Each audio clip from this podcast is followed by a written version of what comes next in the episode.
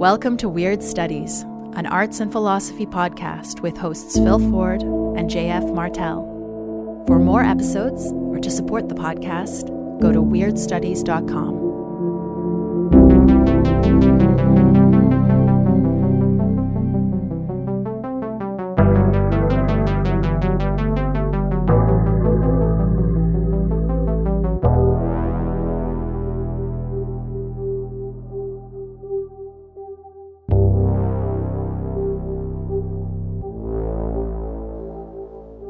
Welcome to Weird Studies. I'm JF Martel. This week we discuss the 16th major arcanum of the Tarot of Marseille, the Tower, also known as the Tower of Destruction, and the Maison Dieu. The image will be familiar to many Weird Studies listeners. A pillar of fire from heaven blows off the top of a tower and sends its inhabitants plummeting from its heights. The allusion to the Tower of Babel seems obvious. Genesis 11:4. And they said, Go to, let us build a city and a tower, whose top may reach unto heaven, and let us make us a name, lest we be scattered abroad upon the face of the whole earth. Again, our main source for this discussion was the book Meditations on the Tarot, whose anonymous author ends his chapter on the card as follows.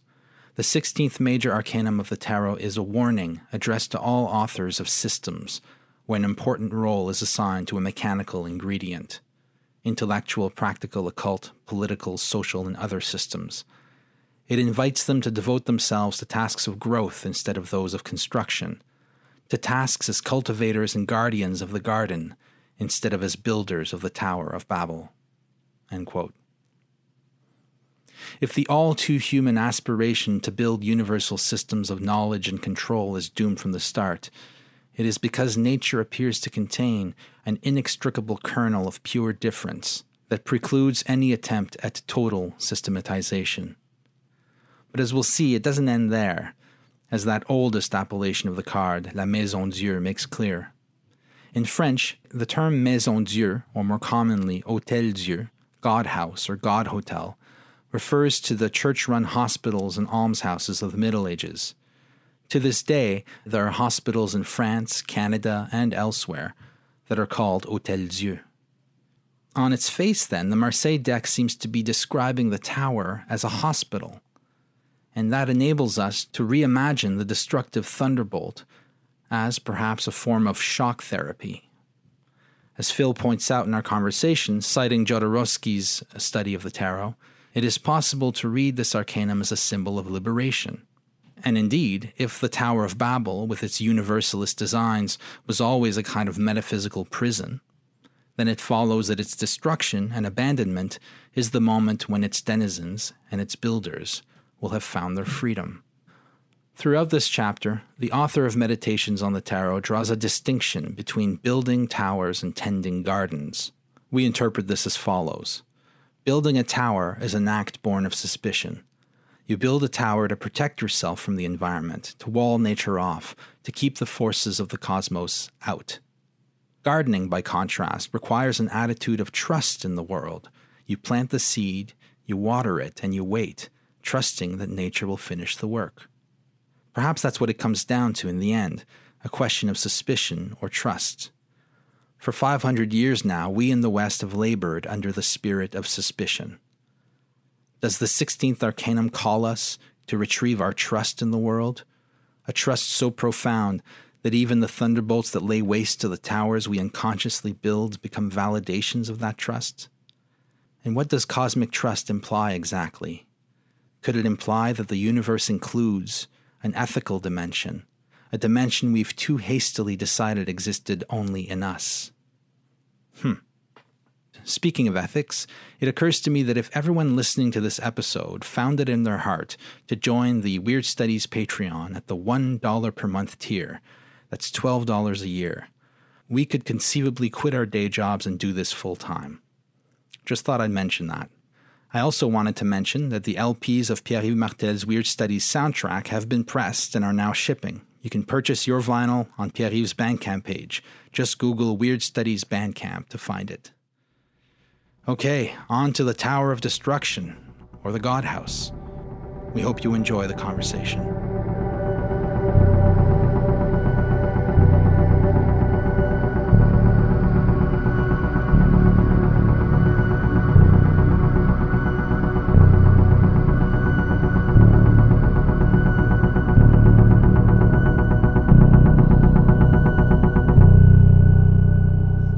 Today, today we're talking about the 16th Arcanum. We're continuing our series on the major arcana of the tarot.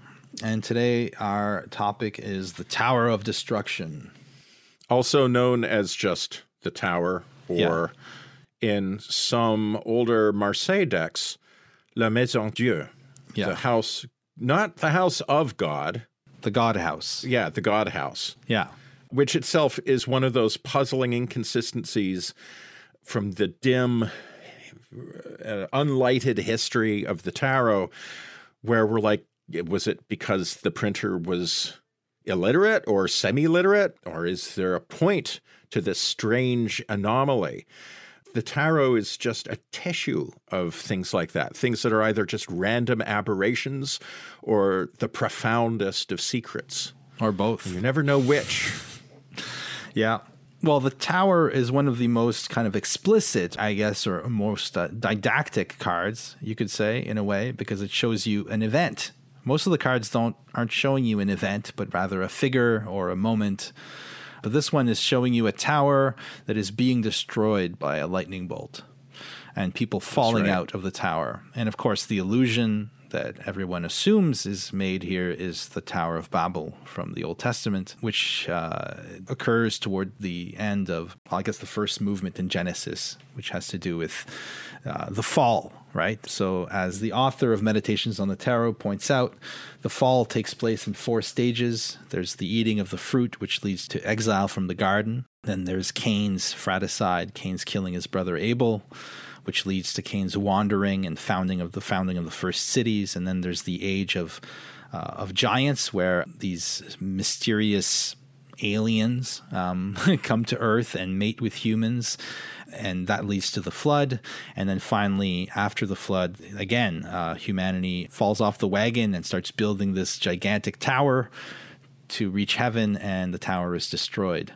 And so for Tomberg, each of these stages is just basically working out the logic of the concept of the fall. And so the tower, in his mind, encapsulates all of Genesis, the whole idea of the fall. And um, that's the biblical take. Uh, we could, you know, look at how Crowley looks uh, interprets the tower or other commentators, but I think there's general consensus that the tower has to do with the failure of systematizing processes, of attempts at capturing the totality in some kind of man made artifact, whether it be a philosophical system or a, a civilization or whatever, that things of this world cannot contain things that are of the other world. And if they try to do that, then they will eventually come up against the real and um, in this particular card, I guess the thunderbolt or the lightning bolt that destroys the tower is a symbol of reality asserting itself as the limit, which makes it impossible to build a system that would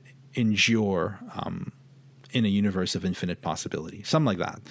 So, yeah, the failure of systems, system failure, communication breakdown. You know, though, you said that it's a generally accepted like a, a, general consensus in the meaning of this card is as you just described it. I saw it everywhere. Yeah. Yeah. But there's also another interpretation that comes out most strongly in Alejandro Jodorowsky's book on the Marseille Tarot, which admittedly is an eccentric book, but all books on the tarot are eccentric.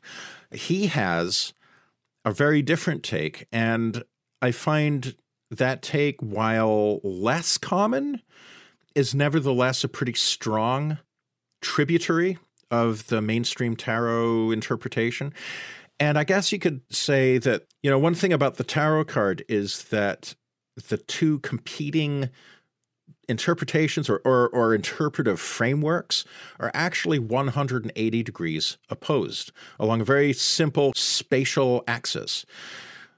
Are we talking about something from without going within or something from within going out? Are we talking about something going up or something coming down? Now, the dominant interpretation would be it's something coming from the outside to level the tower. Like the thunderbolt of God is this force from outside the tower that takes the tower down to the ground. And then you see the two human figures that are upside down are clearly being ejected from the tower. they're falling. But there's also a way of thinking of the tower as the breakthrough, an explosion from within the tower and the liberation of pent up forces. Mm. So if you just think about the Marseille card, there's this kind of blobby plume of smoke and fire or ectoplasm or something that's emerging from the gap between the top of the tower, which is sort of canted and looks like it's being blown off, and the rest of the tower, right?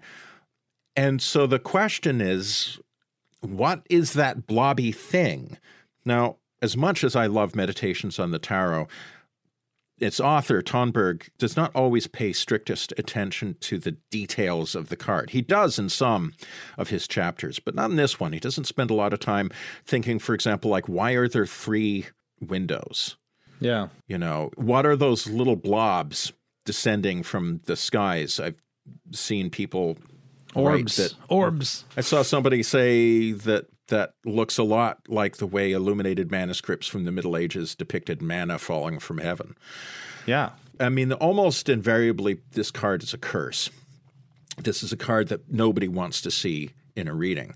But there's another way of looking at it and seeing it as a blessing which that idea of that those little orbs represent manna from heaven and the and that would tend to give us the idea that that weird blobby plume thing is something being liberated from the tower rather than representing the wrath of God visited upon the tower. Yeah. And Jodorowsky makes a big deal of this, and he makes a big deal of that odd appellation, uh, La Maison Dieu. Uh, he, and he's like, this is the house of God, but it's also the God slash house. Yeah. It's the body or a sacred body. You could think of this card by analogy with the breakthrough hexagram of the I Ching. It's an image of destruction, but it could be positive destruction.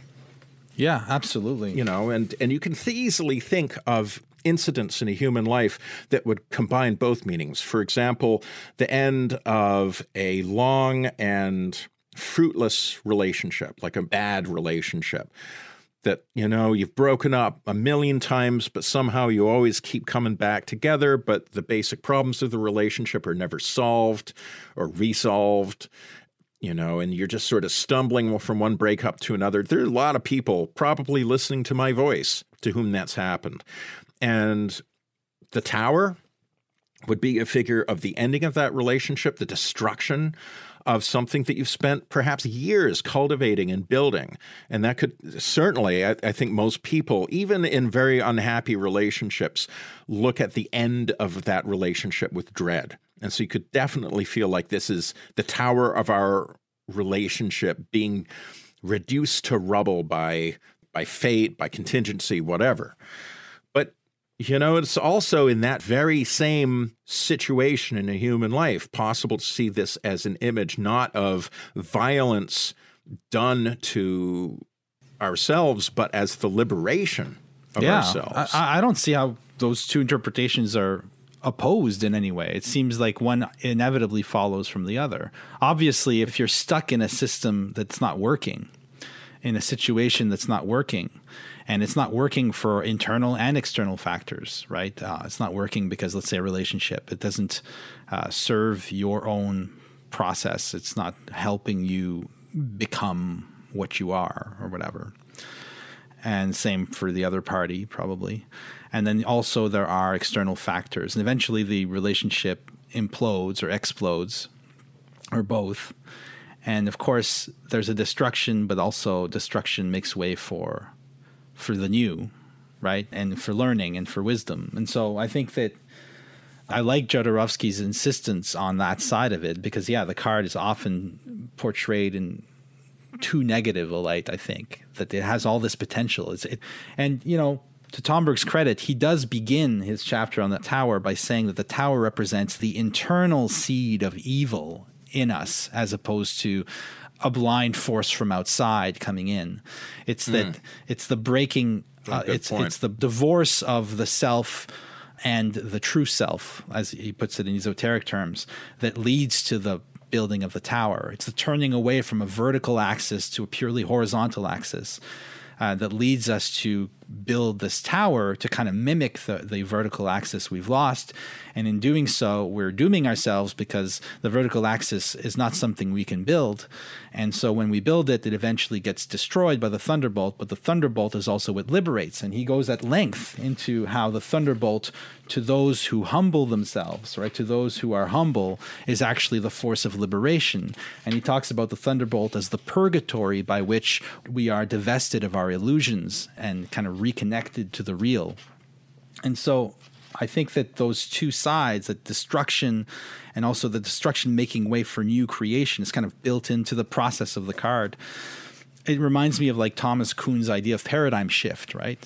So you'll have a science it'll fossilize, it'll, it'll, crystallize around a theory. And of course, then the external factors come in and start to challenge the theory. And of course, the reason it crystallized in the first place is because of an internal disposition on our part to assume that this theory is the final truth, right? And so it crystallizes in our minds, and then more and more pressure is placed upon the structure from outside by you know new discoveries or new problems that are encountered along the way, and eventually the paradigm collapses and is destroyed, mm. and then it has to be replaced with a new paradigm, or automatically a new paradigm comes in, and so yeah, it's it's I've I've never I don't like seeing this card as a purely negative thing. Just like I I don't like thinking of the idea of the judgment of God as a negative thing. You know, he has a really nice line, Tomberg, in, in the Meditations on the Tarot, where he says that uh, the soul judges itself in purgatory.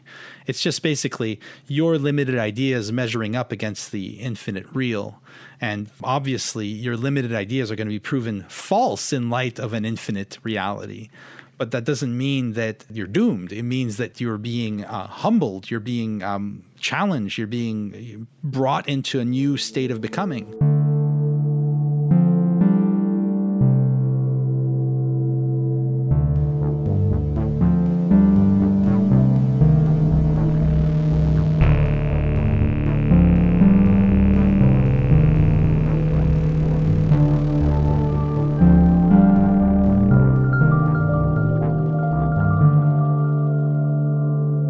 Let's talk about the basic structuring metaphor that Tomberg, basic metaphor that he's working with here, which is the garden and the tower. Oh, yeah, that's good. Gardening versus building as the fundamental yeah. activity of the hermeticist and the truth seeker in the spiritual realm.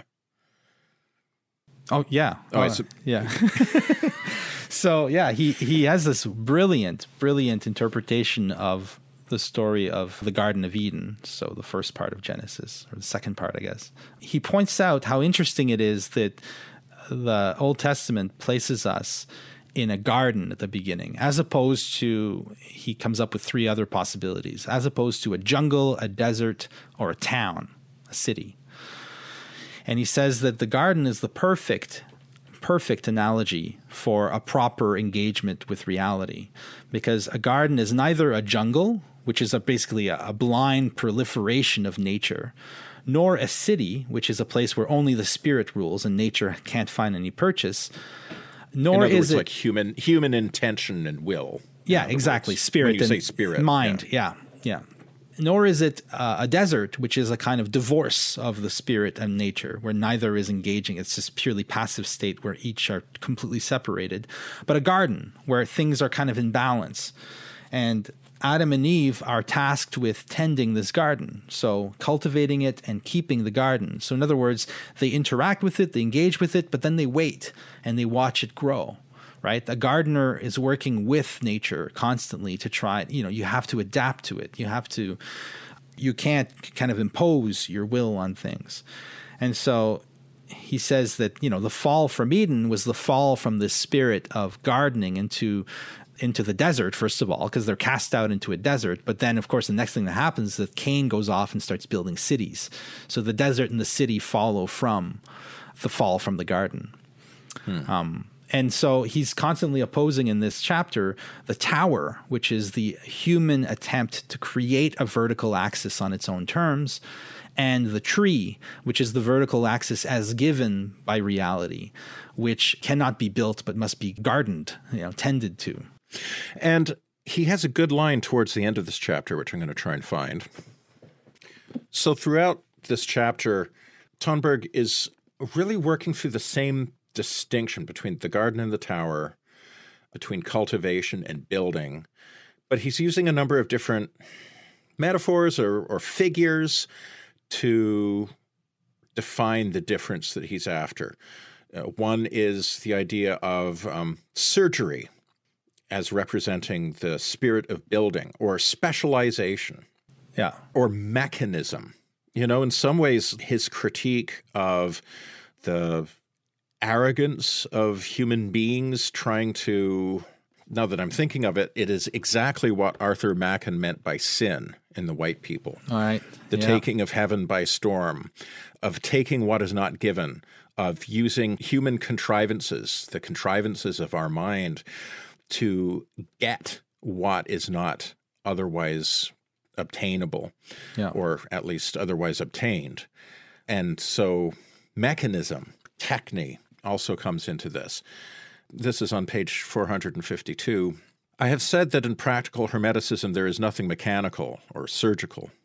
This means to say that one will not find any kind of device within it, mental, ceremonial, or physiological, by means of which one would be able to know and accomplish things surpassing the capacity of the moral and intellectual faculties that one possesses by virtue of moral and intellectual growth due to experience, endeavor, and the action of grace from above. You will not find, for example, a technical method of awakening the lotus centers by means of the pronunciation of mantric syllables accompanied by breathing specially adapted to this end. The lotus centers grow and mature in the light, warmth, and life of the true, the beautiful, and the good, without any special technical method being applied. The lotuses, just like the whole human being, develop according to the general law. And this is a quote from book of Mark. The kingdom of God is as if a man should scatter seed upon the ground, and should sleep and rise night and day, and the seed should sprout and grow, he knows not how. And that line from Mark really does kind of set a bow on the distinction that he's trying to make throughout this chapter. The idea that the part of man to play, or human beings, is the scattering of the seed. Get the seed, put it in your hand, find a likely patch of ground, and sprinkle them shits, right? but the actual growing, that's not his concern. This Yeah. hypothetical man mentioned in the Bible. He wakes up one day and some of the seeds have sprouted. Why these seeds rather than those seeds? Who knows? How did they sprout? Anyway, well, you know, science, which is, of course, the methodical application of the spirit of techne, of technique, would eventually come to answer those questions. So now we do know how the seeds grow, and we do have pretty good ideas why these seeds would germinate rather than those seeds, right? I would like to point out that what Tomberg is assuming in his garden metaphor is that human beings can't actually themselves do the growing for the plants, which is quite true. Yeah. But I sort of feel the need to say that when we're talking about gardening, maybe we should specify organic gardening because, you know, if you're going to throw a bunch of Miracle-Gro on your tomatoes, that is also the spirit of building, the spirit of the tower. there are trying few- to Yeah. arrogate growth to your own plans and techniques, right? Well, if you look at Monsanto and their patented fertilizers that can grow anything anywhere, and, and you have a perfect example of a Tower of Babel right there, and how it, it ends up desiccating the land, and and yeah, exactly. Yeah, it turns the land into a desert, which is the replicating the fall. Yeah. What, what he's saying is that we, yeah, the secret of how things grow, of why things grow, is not something we can have access to. It's like in biology when they try to find, they were trying to find the life principle. How does inorganic matter become organic? How do life forms develop out of uh, non living material? Well, it's it's mysterious, It's um, it's mysterious, and science can say, well, there's no mystery because there's nothing there. There's no categorical difference or qualitative difference between a living thing and a non-living thing, which is on in one sense obviously true since we're all made of the same stuff, but in another sense kind of absurd because obviously there's a huge difference between a living thing and a non-living thing. It's you remember at the very beginning of our correspondence, you and I kept talking about co-creation as a kind mm. of as the, the proper mode of engagement with reality and that's kind of what he's getting at is that gardening mm. involves co-creation you have right. a partner when you're gardening yes um, it's like traditional poetry rhyming rhyming is a co-creation between the poet and the language there's no particular mm. reason why you know this word rhymes with that word and in committing to writing a poem that rhymes you are seriously limiting your your freedom of expression with the language. And yet somehow, oh, yeah. somehow, by making that move, you end up with some of the great works of poetry. It's magic. Language will provide you with affordances, meanings that you could not have imagined on your own because you've decided to let language have a say in your poetry. It's not you dominating language and deciding what it means, but working with it to tease out symbolic correspondences say between poor, door, and uh, I don't know, gore uh, that you wouldn't have obtained normally. You're finding connections that are in the language somehow, virtually. And I think that's the idea he's getting at with gardening. It's that uh, the world is bigger than what we can imagine it is, and there are mysteries in the deepest recesses of it. But these mysteries, these mysterious forces, are amenable to cooperation and somehow will generate something of value if we only engage with them in that spirit of co creation. I love what you just said about rhymes. That's absolutely right. And it becomes a general principle of art, not just of writing verse. Yeah, no, it's in, it's everywhere. I mean, one of the things that it's a classic problem of modernism and, and modernist criticism. It's like, do you need traditional structures, like writing in a sonnet form or writing in a sonata form, if we're talking about instrumental music of the 18th and 19th century? To put it uncharitably, these are kind of like cake mix formulas, right?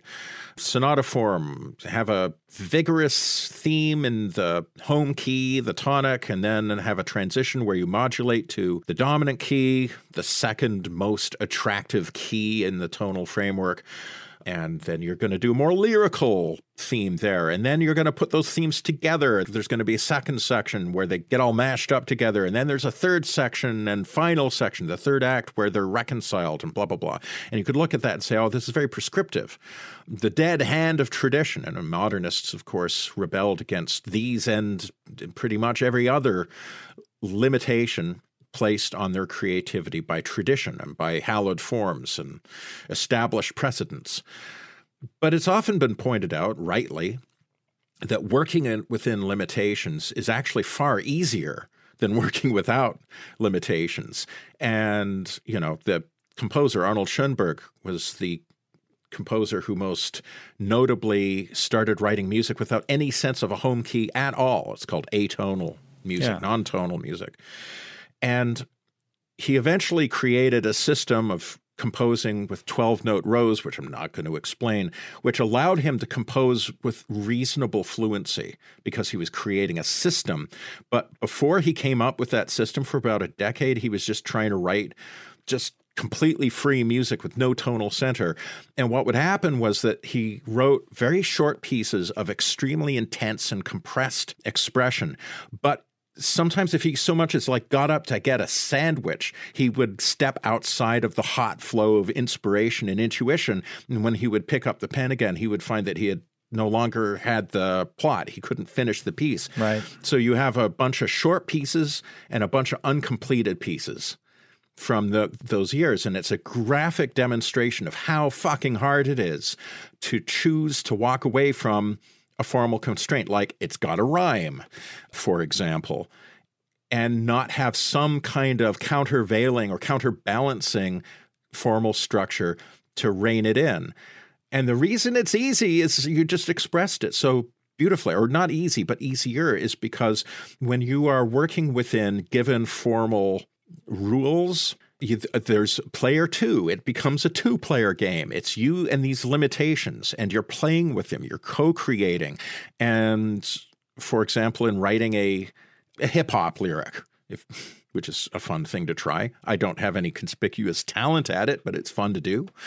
You know, sometimes you'll be puzzling out, okay, what rhymes with that word and blah, blah, blah. And by having to figure your way through a rhyme scheme, you might end up at the last line, and suddenly what pops into your head unbidden is the coolest fucking line ever that you could never have come up with such a perfect capping phrase were it not for the fact that you were already living within the restricted world of sounds that resonate against one another.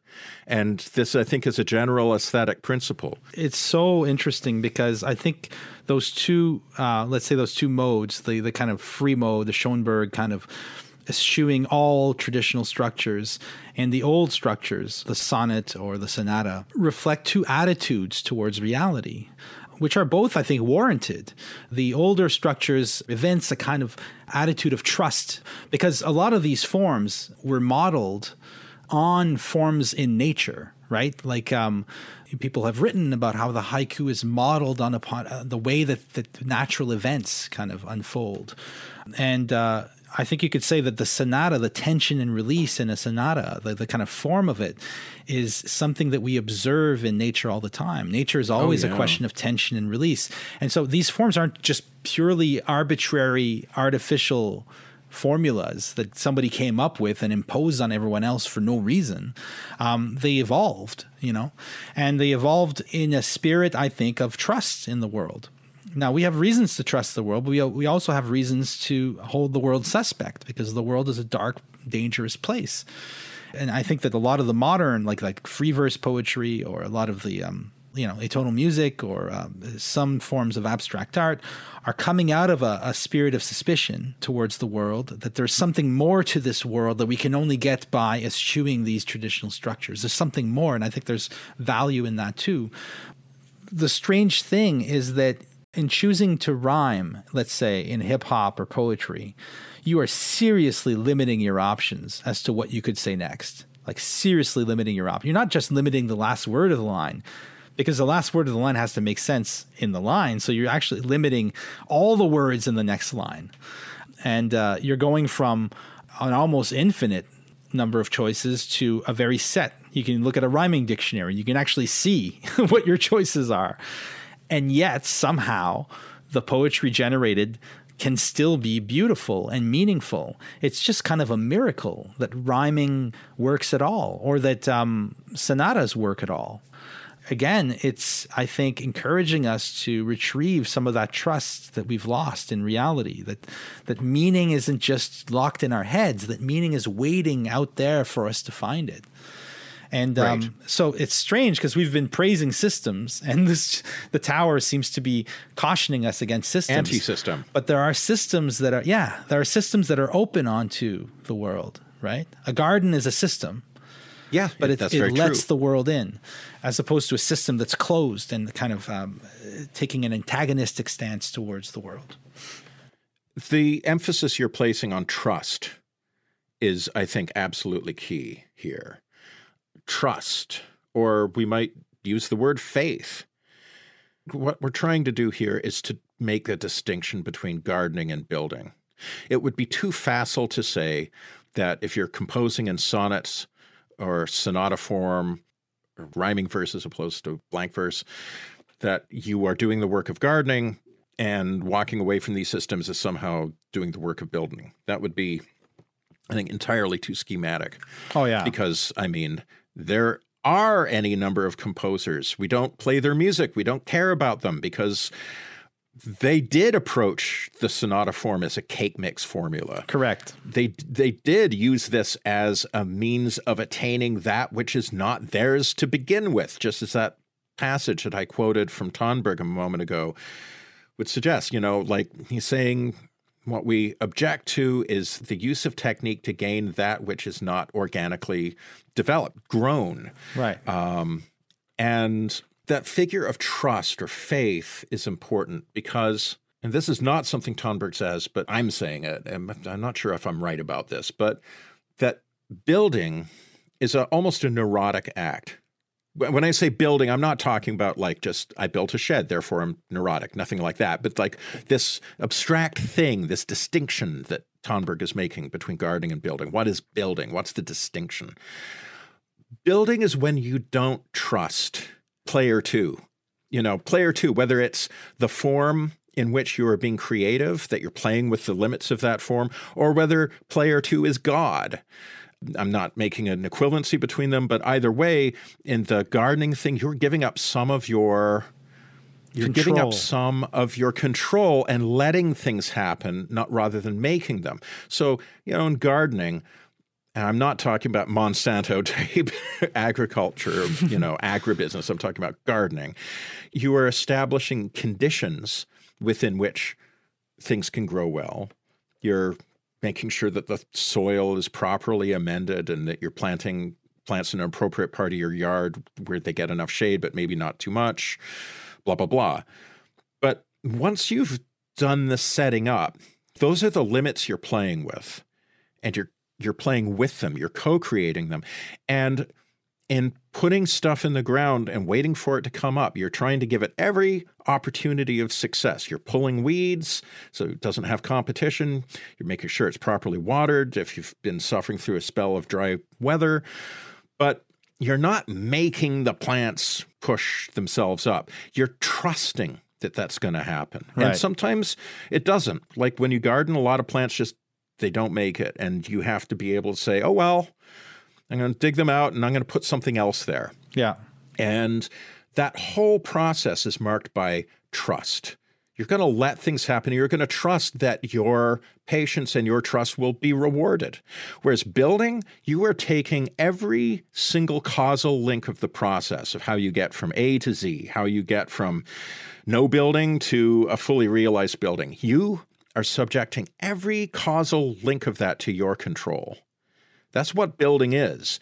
And it's neurotic because you do that because you don't trust yeah. that any of those links are going to happen without your will and intent. It's it's you're absolutely right. It's it's in the story of Cain, right? That which Tomberg insists is part of the, the this arcanum is that Cain doesn't trust reality. Reality rewards his brother and doesn't reward him because he doesn't trust it the way things are is not the way things should be to Cain. Things should be different. He should be rewarded for being what it is. And so his penance, his sentence is to wander. And Tomberg brilliantly says that he basically enters the horizontal axis. He loses the vertical. And so he's a, a wanderer on the earth. He wanders horizontally on the earth. And what does he do? But he founds the first cities, right? He's the founder of cities. And cities are uh, structures of suspicion you build a city to protect yourself against the forces of nature. Yes. You know, there's power in numbers, there's a wall, there's, you know, everything you you want to push out nature. Now, what's interesting is that in the, in Revelation, when the city of Jerusalem, the new Jerusalem appears at the end of the book of Revelation, it is a city built around a garden. And so it is a city that has achieved mm. the kind of squaring the circle move of bringing spirit and nature in perfect kind of harmony. That's the idea. But the road to that is kind of uh, really horrific. and so yeah. that's the challenge is how do we co-create how do we co-create it's the how do we work with yeah. nature and it begins as you say with trust we have to begin with trusting that the world will provide that that somehow that the seeds we plant will grow and that they will grow into something that we'll be happy to have around and not not not necessarily grow into like I don't know Cthulhu monsters or the fungi from Yuggoth or whatever. um, spirit of trust, yeah.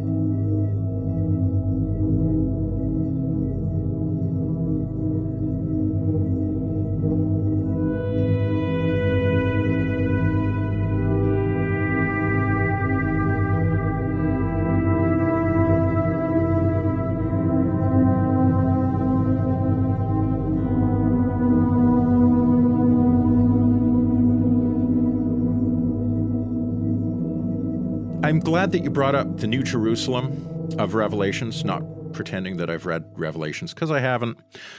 Nevertheless, that figure of the the reconciliation of the garden and the city, of growing and building. That's very important in Tomberg's way of thinking too, because he insists that, you know, the heart of Hermeticism, he says, is alchemy, the transmutation of the lower into the higher, rather than the surgical move of trying to sever the Right. higher from the lower. Right. And he insists that the cross, the Christian cross, is the fundamental symbol of the right way to do it, the way of harmony, you know, the way of gardening.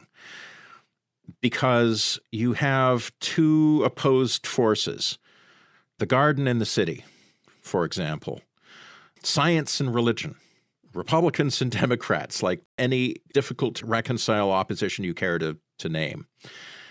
And he's like, the figure of the cross shows these two things crossed, but integrally together and necessary to form the figure of the cross. You're not trying to say, oh, the upright of the cross has to beat the Yeah. Horizontal beam. the horizontal part of the cross. You're not saying that one part has to win. And he has this wonderful line. I want to read this. I have to find it first. Um, oh, I found it right away. God must want me to read this passage. He's like, the two poles of the human being live in the presence of one another, you know, the higher self and the lower self. The result of which is an alchemical process of gradual approach to one another. And he starts from this idea of gradual approach what is left when we are not looking for supremacy or victory, but harmony. He thinks of all kinds of different examples the wars between Protestants and Catholics. He talks about the 38th parallel of the Korean War, which was relatively recent when this book was written, uh, Muslims and Christians. And he writes the 38th parallel in Korea was the beginning of it. The result will be the operation of the magic of the cross, the alchemical process of transmutation. The free world being in the presence of its judge and untiring competitor will gradually eliminate what it recognizes as social injustices, and the communist world being in the presence of its judge and untiring competitor will gradually liberalize itself and restore the freedoms that it recognizes as postulates of human nature, which one cannot and must not violate.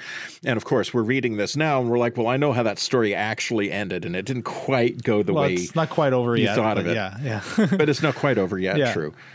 But he and he says the magic of the cross, alchemy operating in the marriage of opposites, is therefore the sole hope of the world for mankind and for its history. And it is precisely this principle of the marriage of opposites which underlies Hermeticism. This is why it rejects the principle of divorce and war, the surgical principle, in practice as well as in theory, spiritually, morally, and intellectually. The soul of Hermeticism is that, quote, nothing should be lost, all should have eternal life, which is a quote from the book of John. But somewhere here, there's still some particular sentence he writes I want, want to read. So hold sure. on. Go for it. Whether we like it or not, we will have to mutually recognize one another and to tolerate the existence of one another and to bear the suffering entailed thereby. That is a pretty important goddamn line. Yeah. It's a very wise line, and it also is very, very difficult. Uh, Dear listener, think of whoever it is you hate most in life. Go on, do it. Think of who you really fucking hate. I can tell you who I really fucking hate Donald motherfucking Trump. I lie awake at night just hating that guy. Just, oh, unappeasable loathing. And I know it's not good for me. I know it's not good, but I do it anyway. But all my hatred is not going to make him disappear in a puff of smoke nor is it going to do one iota to change the political situation in this country of people yelling at one another but never actually listening to or talking to one another. And even if it did have some temporary effect, like I could win this argument, I could win this fight, you know, tomorrow I will lose the next fight. And my enemy will still be there. That motherfucker will still be staring at me from the pages of the newspaper or across the boardroom meeting conference table or whatever the fuck, whoever the person you cannot fucking abide, whose very existence seems to be an affront to the order of existence as you have come to know it, that motherfucker will still be there tomorrow. And now what? You got to deal with that. Tomberg talks about the 30 Years' War in the early 17th century that basically emptied out Germany of people. And what was the consequence of it? Well, Germany continued to be Protestant, and the Catholic parts of Europe continued to be Catholic. And they're still there. They're still staring one another in the eye. Sooner or later, they've got to figure out how to look one another in the eye and actually start talking to one another. And he has this great line where he's like, that's what it means to carry the cross. Mm-hmm. Yeah. That's carrying the cross. And I really love that. It's a moral image or a moral vision pitched considerably higher than where I am in my life. I'm not an especially good person, but I like reading the writings of good people. it makes me feel like there's something possible to attain. And yet, the challenge is how do you attain it? That really is the core question that Tomberg is wrestling with and, and what he wants us to think about in relation to the Tower card. There have always been divisions in society, of course. You can make an argument that the divisions that we're experiencing today are of a qualitative different nature from at least from the ones we experienced in the last epoch, the one that ended, let's say, in 1994 or whatever, when the internet went online. And as we've discussed on this show, uh, Gilles Deleuze wrote in 1990 a kind of prophecy called Postscript on the Societies of Control. And um, I think it's safe to say by now that he was right, like ridiculously right, about the direction we were heading in. Uh, it wasn't all that obvious in 1990. He gets as specific as saying that the sport of the age of control will be surfing. you know, this is four years before the World Wide Web appears. Hmm. And in this piece, which is very short and recommended reading, he explains how, for instance, the old disciplinary societies, which Foucault diagnosed and described in his work, were being replaced. Uh, so, disciplinary societies were predicated on analog technology. This new society would be digital technology whereas the old society was predicated on the formation of molds in which individuals would be poured like concrete according to types workers, uh, bourgeois, um, you know, uh, capitalists. The new uh, society would be based in modulation. Watchwords would become passwords. Surveillance and punishment would give way to tracking and rehabilitation and this is the key thing cooperation within factions would give way to universal competition to the degree that each individual in a society of control is divided within themselves. So you have things like self improvement, continue, you know, permanent education, all these things that inject a spirit of rivalry within the self for example, the discrepancy between your wetware self and your Facebook self. Mm. The way he prophesied it was the individual will become individual. He writes, for example, quote, the corporation constantly presents the brashest rivalry as a healthy form of emulation, an excellent motivational force that opposes individuals against one another and runs through each individual, dividing each within. And I think that what we're seeing today this kind of siloing and this uh, divisiveness and this communication breakdown between what still appear to be factions is actually a function of this internal division, which the society that has, I think, incontestably risen uh, in the last 20 years, even though we don't know it because it's still selling us the image that we live in the old kind of society yeah, the, the divisions we're seeing in society between what seem to be factions are actually a function of an internal division that is created by the societies of control. Hmm. So, again, we go back to that. Is it coming from outside or inside? It's like both, right? I think that there's something right. about the way that the atomization. Uh, Charles Taylor wrote about atomization, the dangers thereof, right? The atomization that is part and parcel of the digital revolution. The way each of us is kind of reduced to a unit, flowing through masses of units, is itself the reason why you have such breakdown between factions at a higher macrocosmic level. So that that's fascinating. You're actually battling yourself. Like when you're being a conservative online, your first and f- most important war is the war against the liberal in you.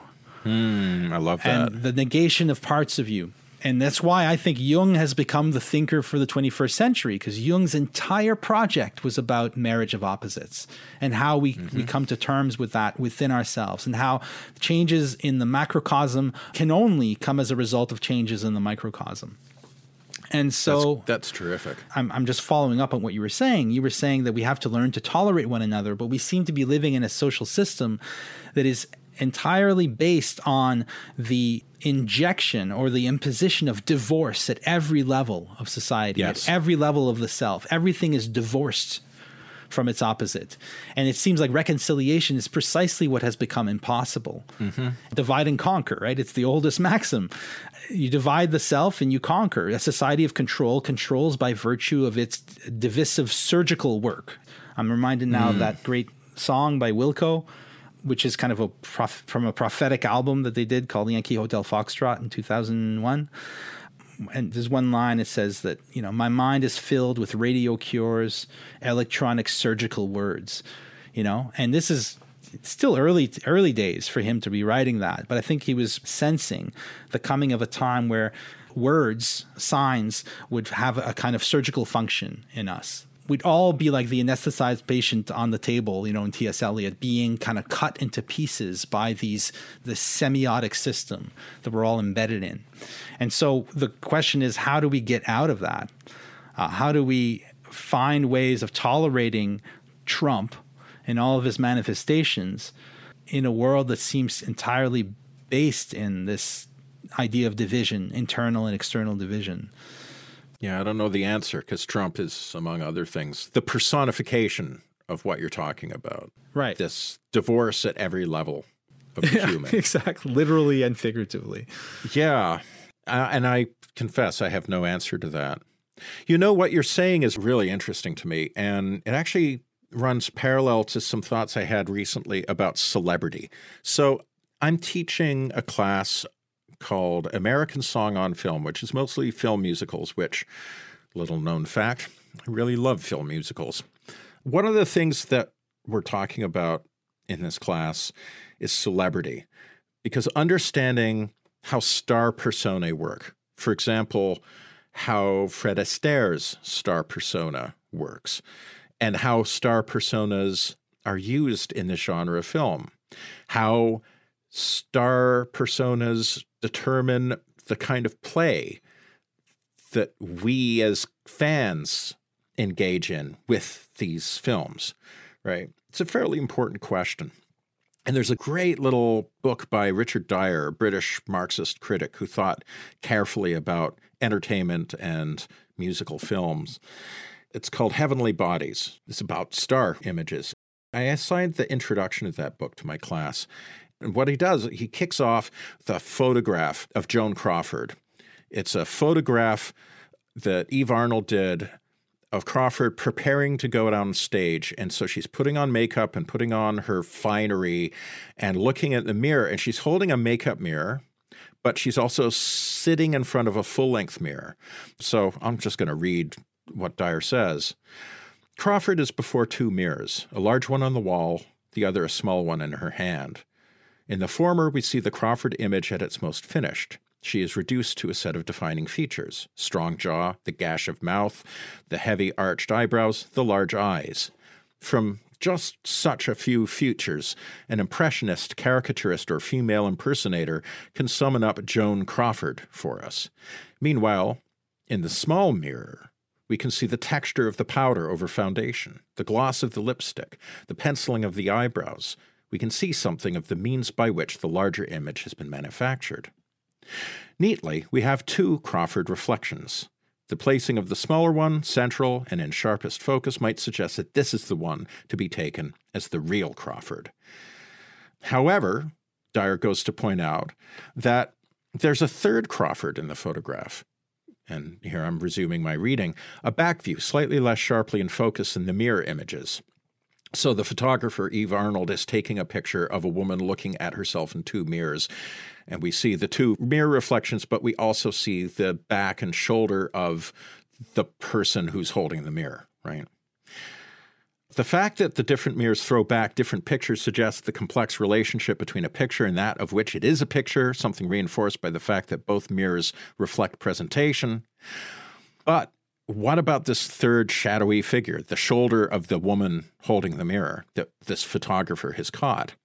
Is the third Crawford the real one? the real person who was the occasion of the images? This back view of Crawford establishes her as very much there, yet she is beyond our grasp except through the partial mirror images of her. Is perhaps the smaller mirror image the true reflection of what the actual person of Crawford was really like?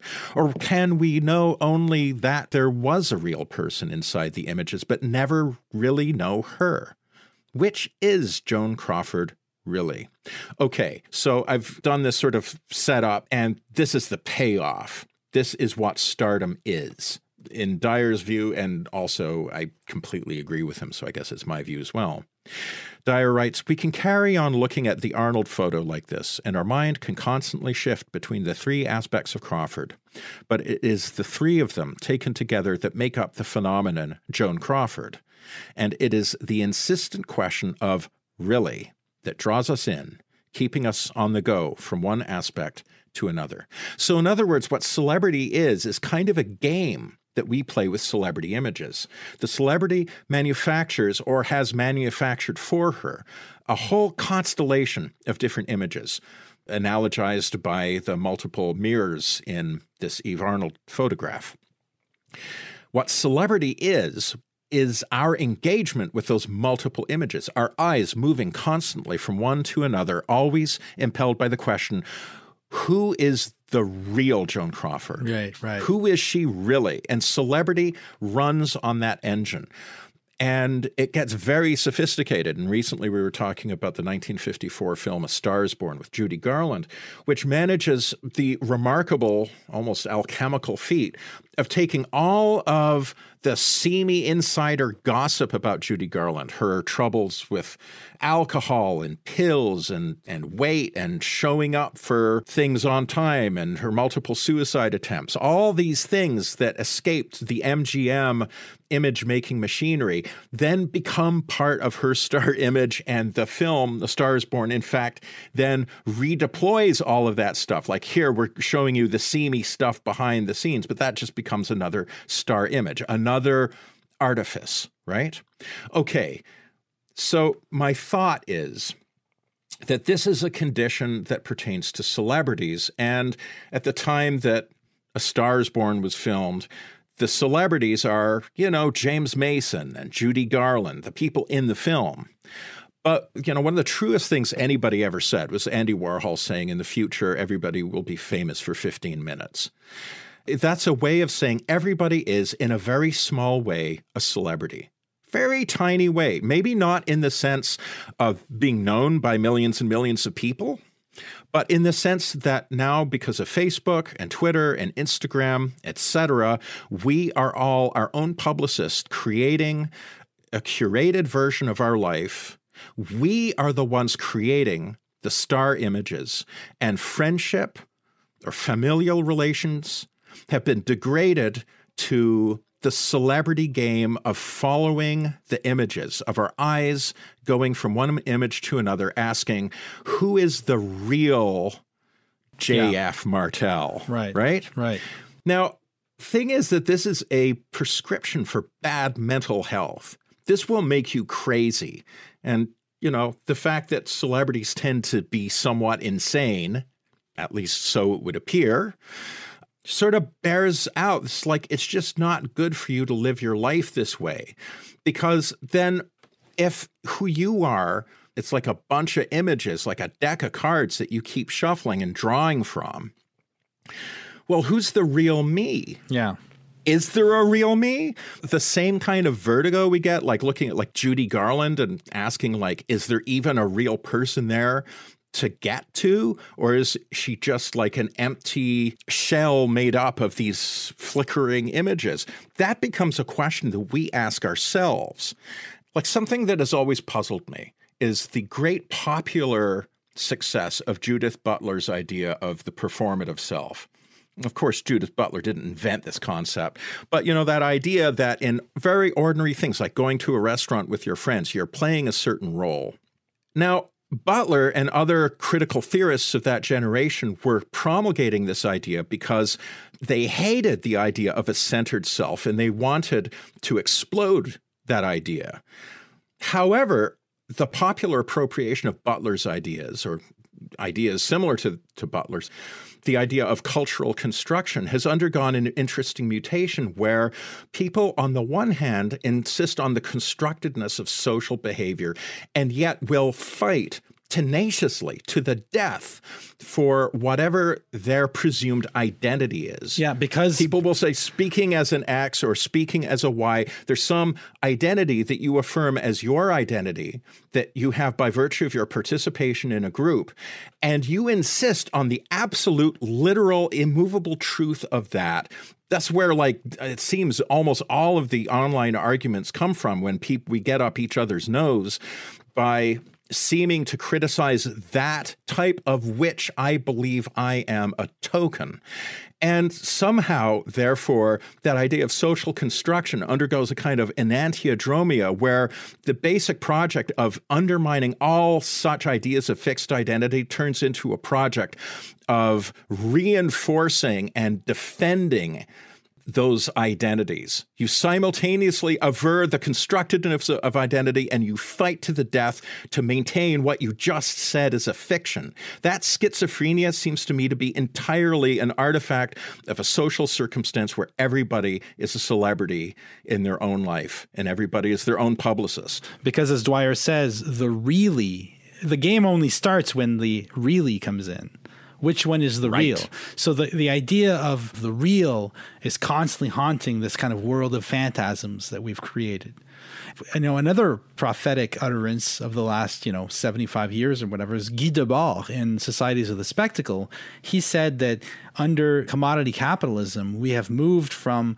an ethos of being to an ethos of having and that now we were slowly sliding into an ethos of appearing and um, mm. and that seems to have borne out so the question is, and again, this connects with things we've said before about how our spectral age looks a lot like uh, the phantasmic world of, of myth, right? Of the underworld or the world of dreams. Whereas you can imagine, I guess, fairly easily how the life of a peasant in you know late medieval Europe would be pretty much kind of a, a, world of flows and continuities for the most part. Our life is characterized by breakages and discontinuities, shifting from one, even shifting from one window to another on your computer screen. Uh, it always right. involves these kind of rifts. And the preeminence of the image, of appearance over being, is obviously the case today. Like, that's what's going on just trying to bring that back to our theme, the arcanum of the tower. Could it be that this society of control, rooted and promulgated or propagated through this kind of ethos of appearing, could it be that this is the most sophisticated attempt on the part of human beings to create a tower, to build a tower? Yes. Yeah. That is exactly where I was going. You are the tower. That's the thing. Each one of us is the tower. The only problem with Tomberg's argument is that sometimes it can lead you into thinking that it's very abstraction and generality. It means that we're just talking about, like, you know, society, man. Yeah. Uh, or what Jacques Ellul is talking about when he talks about technique in uh, what is that book that the Unabomber read and was influenced by Technological Society. Yeah. So the Technological Society, you know, like you could think that that's all we're talking about, but no, actually, it's real damn personal. It's you are yeah. the tower. Yeah. I am the tower. Yeah. And that shit has to fall.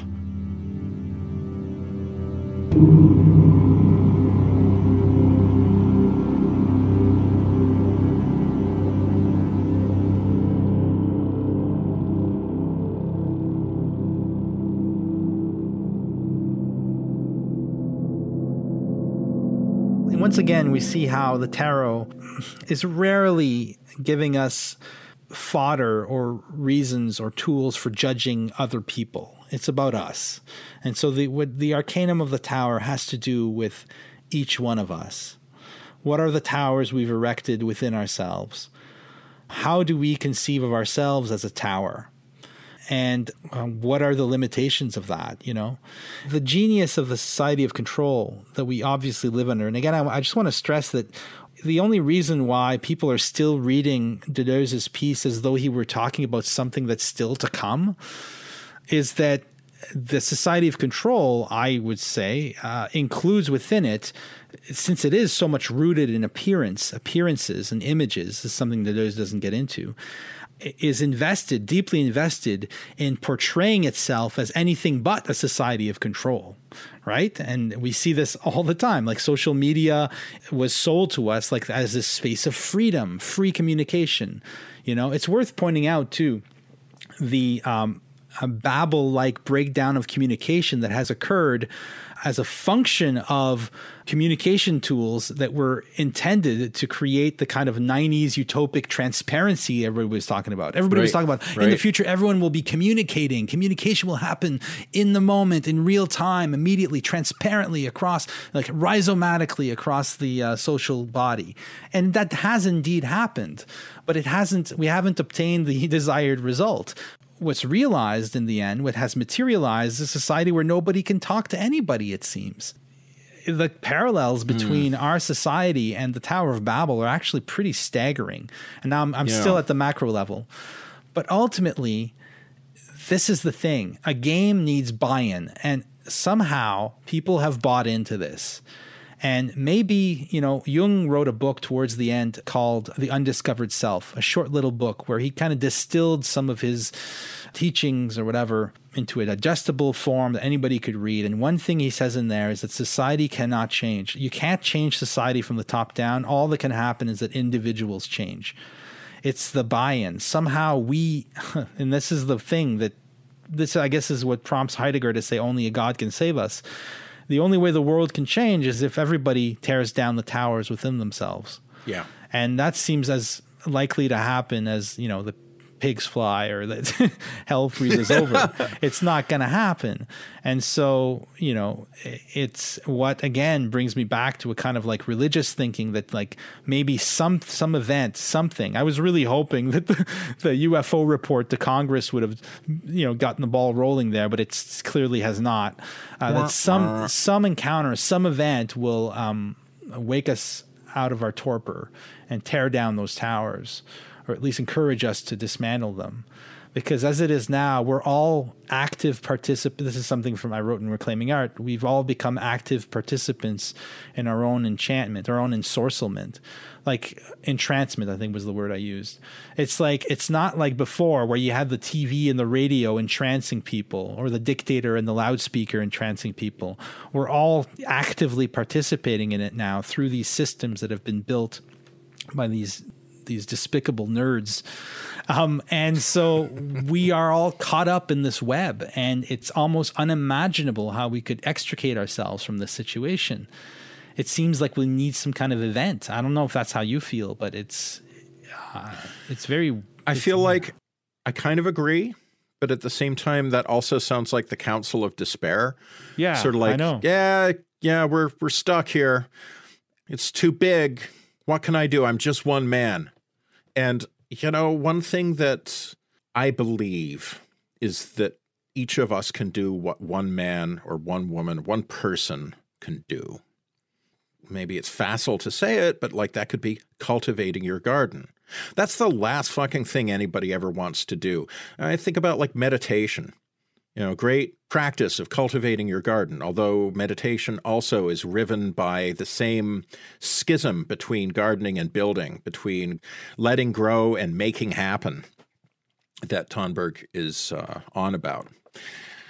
But, you know, in a very practical society such as ours, somebody sitting quietly staring at a wall for half an hour, 40 minutes, 50 minutes doesn't look like they're doing jack shit. Sort of say, well, you're staring at your navel, And I'm sure that's a very edifying sight. I'm sure you enjoy it. But what are you doing to help anybody? Whose mouths are you feeding? You know, are you putting a roof over anyone's head? Are you stopping the march of fascism in this country? No, you're just sitting. And one of the standard rebuttals to that very standard complaint and it's not just about meditation, it's any kind of spiritual practice, any kind of spiritual activity. Or artistic practice for that matter. Or artistic practice for that matter. Yeah. A standard kind of response would be it's sort of like the, you know, what it says in airplanes adjust your own mask before helping others kind of thing. Mm-hmm. Or to put it in maybe slightly more highfalutin terms, like you are nourishing the ground of your being that your life is a garden and you are cultivating that garden, but in so doing, you are making the world greener. You are adding your little scintilla of greenness to the desertified regions of the soul that we seem to have found ourselves in. You're not just nourishing your own grounds, but because we're all interconnected, you are also caring for other people in your community. I can tell you, certainly in my own life, that I have become much more useful for other people as a result of that kind of cultivating my own garden, like making sure that I meditate every day or almost every day. That would be at least a beginning. I don't pretend to say that that is a sufficient answer, but it's something. Yeah. And that's what I mean when I say, you know, you can do what one person can do. And you might be surprised at what a difference that makes. So Tomberg's emphasis on personal development and growth, this is a very his chapter on the tarot is a very psychological one. There's a long passage in it that I found really fascinating about the dark night of the soul. Yeah. A long quotation from St. John of the Cross's Dark Night of the Soul, where, you know, you can think of the tower card as an emblem of the dark night of the soul, that thunderbolt from outside the light of God. That's light, but in a weird sense, we experience it as darkness. Because if you see a lightning flash close up, it's so brilliant that you're blinded. You go blind, right? yeah. Yeah, you're thrown in darkness, just like Saul of Tarsus. Right. Uh, having been struck by a, a thunderbolt and blind for several days and and transformed thereby. The idea is that the dark night of the soul is what you encounter precisely when you are, in fact, encountering the light that you've spent your whole life blocking out or avoiding or hiding from. But you can't fucking take it. And in fact, that happens all the time in people who embrace spiritual systems of self improvement, where it's all about anthropotechnics and you're going to you're going to open all your chakras and you're going to use a special mantra that you paid good money for that's going to lead you to higher states of consciousness or whatever. All of those are spiritual practices undertaken in the spirit of building, right? And the problem with them, I can tell you, is that it leads you straight to the motherfucking dark night. Straight to the dark night because you are launching yourself into the midst of a kind of light that you are unprepared to handle. And you're going to have to fucking deal with that. That's the thunderbolt from without. I can tell you in my own life, like that thunderbolt from without, that dark night did send all of my tower like constructions, all of my technique crashing to the ground. Uh, it was actually a very positive and healthy thing in the end, although it was impossible to see. It was it represented a liberation, although it was impossible to see that at the time as it was happening. But all of this is just to say your process of building and destroying or having destroyed for you your own personal tower is something that belongs to the sphere of what we might call spiritual development or religious development. Precisely the thing that everybody, I think, you know, educated moderns habitually feel is the most inessential thing, but perhaps it's the most essential thing. Precisely because it is the thing, the only thing that can answer the question what do we do about all these goddamn towers?